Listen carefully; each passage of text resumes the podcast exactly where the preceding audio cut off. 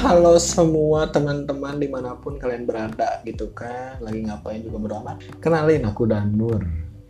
Kali ini aku mau bahas radio versus podcast. Dengerin terus dari awal sampai beres. Nah kan, pertama nih ya, radio. Menurut aku nih, radio itu adalah media massa yang gak akan tergerus oleh zaman. Dari zaman sejak pertama kali dipertemukan nih radio, sampai nanti juga mungkin gak akan tergerus nih. Kenapa bisa? Karena kan radio itu sangat mudah untuk dimainkan, disetel. Kan ada di smartphone, ada di mobil. Tinggal nyari frekuensi, udah deh. Dapat info terbaru, berita terbaru dan terupdate. Lagu-lagu terupdate. Oke, itu radio. Nah, kalau podcast beda lagi nih. Menurut aku, podcast ini versi upgrade dari radio. Dengan menghilangkan beberapa ciri-ciri khas radio. Salah satunya itu adalah live.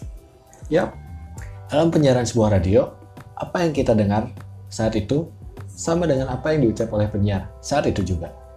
Kalau podcast, para podcaster bisa merekam dulu suaranya kapanpun, dimanapun.